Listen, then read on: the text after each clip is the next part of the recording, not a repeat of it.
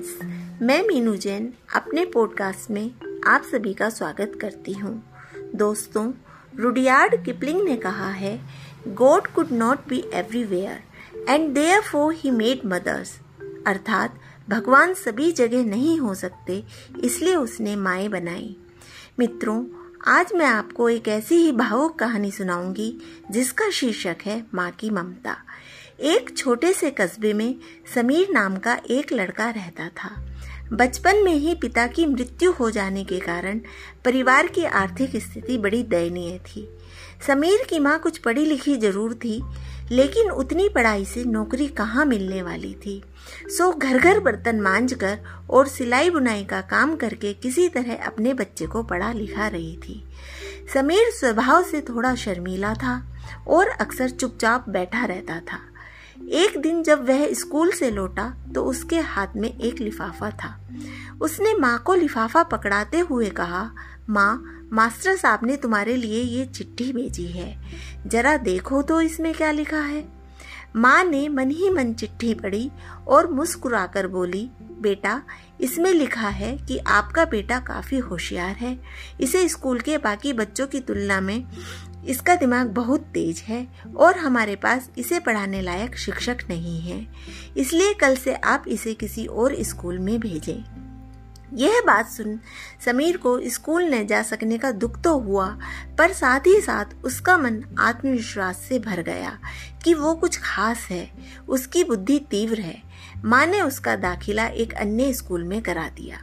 समय बीतने लगा, समीर ने खूब मेहनत से पढ़ाई की। आगे चलकर वह एक आईएएस ऑफिसर बन गया। समीर की माँ अब बूढ़ी हो चुकी थी और कई दिनों से बीमार भी चल रही थी। और एक दिन अचानक उनकी मृत्यु हो गई। समीर के लिए यह बहुत बड़ा आघात था।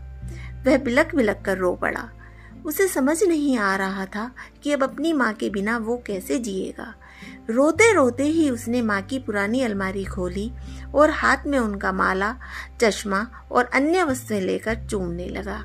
उस अलमारी में समीर के पुराने खिलौने और बचपन के कपड़े तक संभाल कर रखे हुए थे। समीर एक एक कर सारी चीज़ें निकालने लगा और तभी उसकी नज़र एक पुरानी चिट्ठी पर पड़ी। दरअसल ये वही चिट्ठी थी जो मास्टर साहब ने उसे 18 साल पहले दी थी।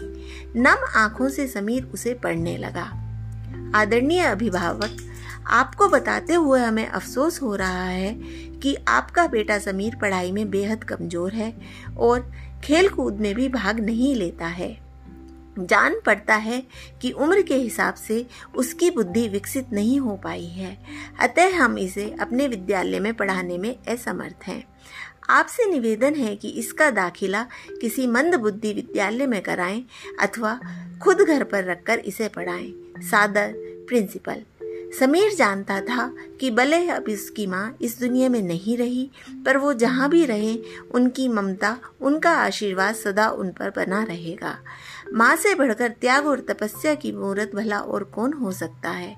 हम पढ़ लिख लें बड़े होकर कुछ भी बन जाएँ, इसके लिए वो चुपचाप न जाने कितनी कुर्बानियाँ देती है।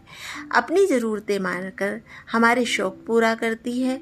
यहाँ तक कि संतान बुरा व्यवहार करे तो भी उसकी माँ उसका भला ही सोचती है।